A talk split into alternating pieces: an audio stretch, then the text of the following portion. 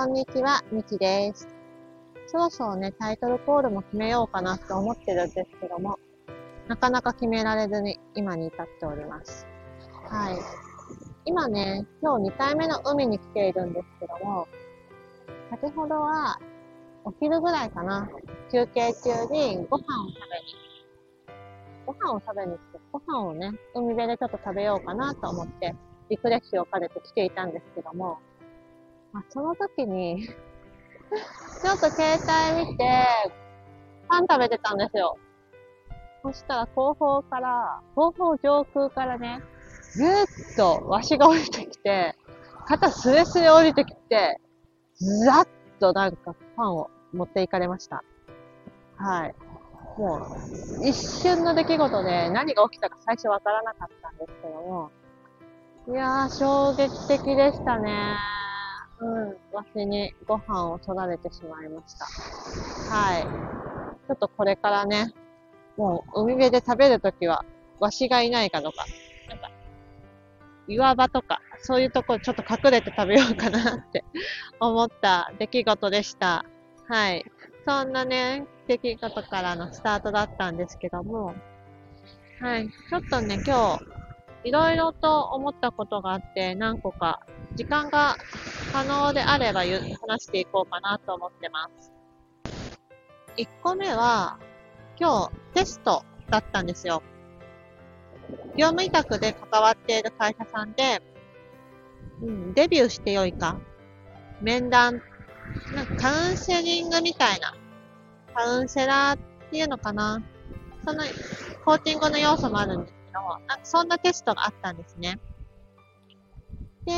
その面談の内容っていうのは、まあ、概要だけ言うと、最初は説明、うん、部分。で、間がヒアリングやコーチングの部分。で、最後にまた少しだけ説明部分があるんですけども、うん、私の評価としては、ヒアリングはもう最高、最高って言ってくれましたけど、そう、問題なしみたいな。もう、う、上手みたいな、うん、レベルだそうでした。ただ、資料説明の部分は、もう不安になるレベルという、もう確認を押されました。はい。あ結果として合格ではあったんですけども、いや、本当に資料の説明とかね、うん、人に物を伝えるうん。伝えるだけ一方向の説明がとっても苦手で、やっぱりそこは苦手なんだなーって思いましたね。もう、なんだろう、内容も記憶だ、なんだ、伝えたい内容も頭に入っていて、だから、トークスクリプトとかを読まないで、今日は臨んだんですけども、やっぱそれを読んでる感がすごいっていうのと、棒読み感感じるって言われたのと、そうですね。なんだろう。とりあえず下手。ということでしたね。いや、まあ、知ってたけど、やっぱりそうでしたか、みたいな。うん、なんですかね。対話の部分はすごく好きなんですよね。ああ、人に伝えるってなると、いろんなことを考えてしまうのか、どう伝えたらわかりやすいのかなって思いながらも、こういった部分は伝えなきゃいけないとか、ここは重要だよなってところが混じってしまって、どうしてもちょっと業務的っていうんですかね、かしこまった感じになってしまうっていうのはあるなって思ってます。スラスラスラーと、自分の言葉にできる方いるじゃないですか。プレゼンとかにしても、うん、そういうような状況説明、うん、ね、店舗で働かれてる方とかもそうだと思うんですけども、何かのシステムや制度の説明の時とかね、うん、に、だってすごくわかりやすくて、自分の言葉で、なんかすごく棒読み感がない方もすごくいらっしゃるなって思うんですけども、そこがね、どうしてもなんでか自分の言葉に落とすのが苦手なんですよね。うん。何度も今練習して、で、落とし込んだものもそうだし、自分で過去にちょっとしたセミナーみたいな開いたこともあったんですけども、そこもね、やっぱり、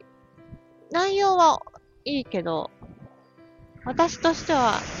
ああ、やっぱ苦手だなーと思う部分もあってですね。ちょっとね、そこはやっぱり、今今の課題だなーって思いました。うん。もちろんね、なんだろう。すごく苦手、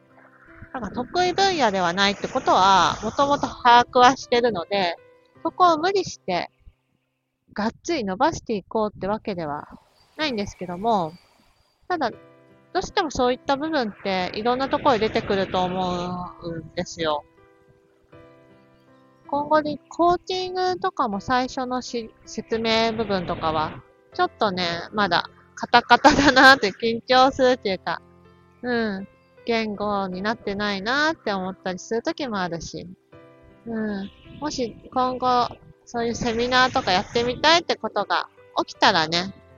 うん、そこも鍛えなければなって思うし、うん、自分の熱なのかな熱や思いがまだ入り込んでないのかなって今話してて思いました。うん。ち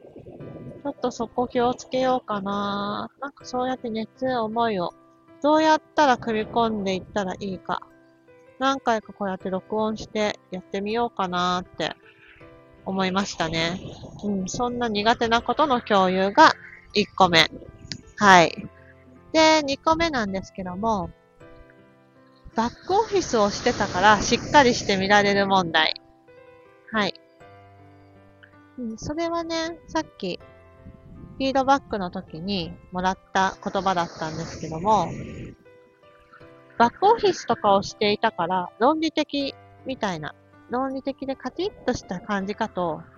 思っていたって言われたんですよね。いや、そんなことは全くなくて、私はどちらかというと感覚派というか、うん。だいぶ直感派ですね。感覚、直感。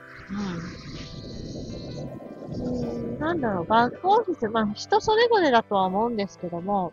私バックオフィスって一番コミュニケーション取る部署だと思っているんですよ。まあ、社外、社外と社内、まあ、社内の方が7割とか8割とかになるのかな。ただ、本当に、誰かとすごく深く接するとかではないかもしれないんですけども、幅広く誰にでも声をかけられる可能性がある部署だし、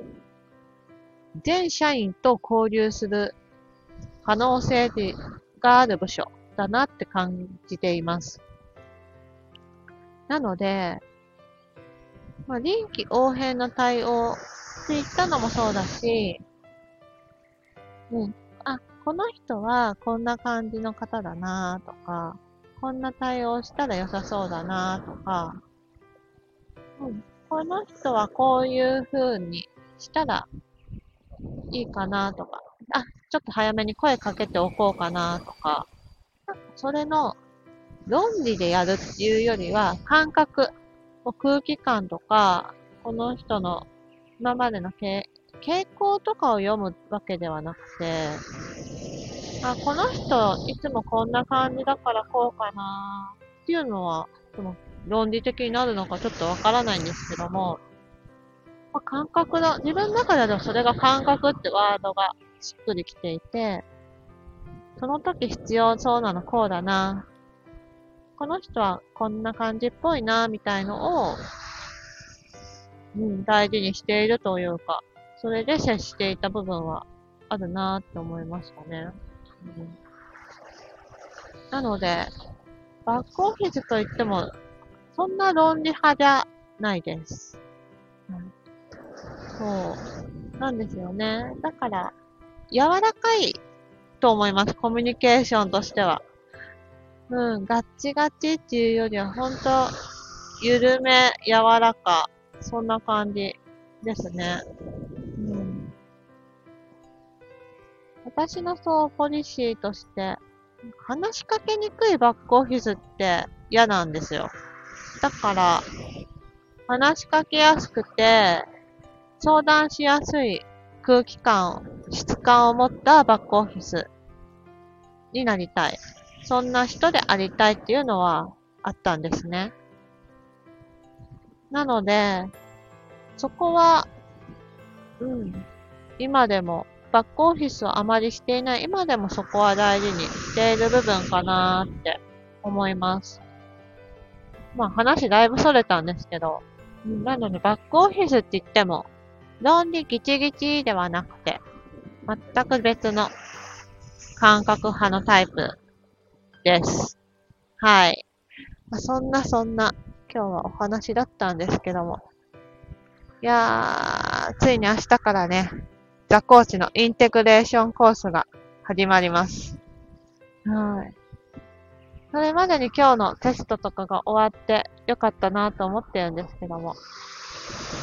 インテグレーションコースが始まる前までにね、もう一つやってみたいことと、ちょっと済ませたいことがあるので、今日、もしくはまた明日までにちょっとそこを進めていきたいなーって思っております。